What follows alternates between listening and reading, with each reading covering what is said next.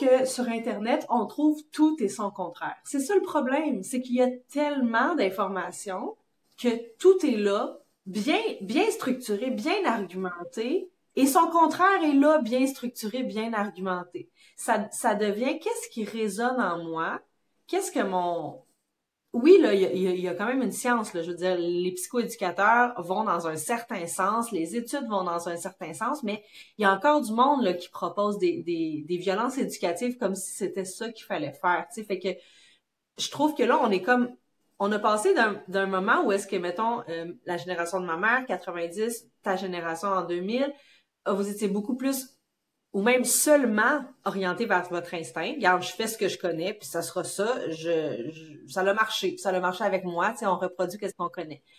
Après ça, on est allé à oh de l'information. Fait que là, on, va, mais là, on est comme rendu à trop d'informations. Puis comme je te dis, tout et son contraire est là. Fait qu'après ça, faut que tu retrouves ton instinct pour être capable de filtrer qu'est-ce que je lis, qu'est-ce que je vois. Est-ce que ça, ça me parle? Est-ce que ça, c'est est-ce que ça, ça correspond à ce que j'ai envie de faire?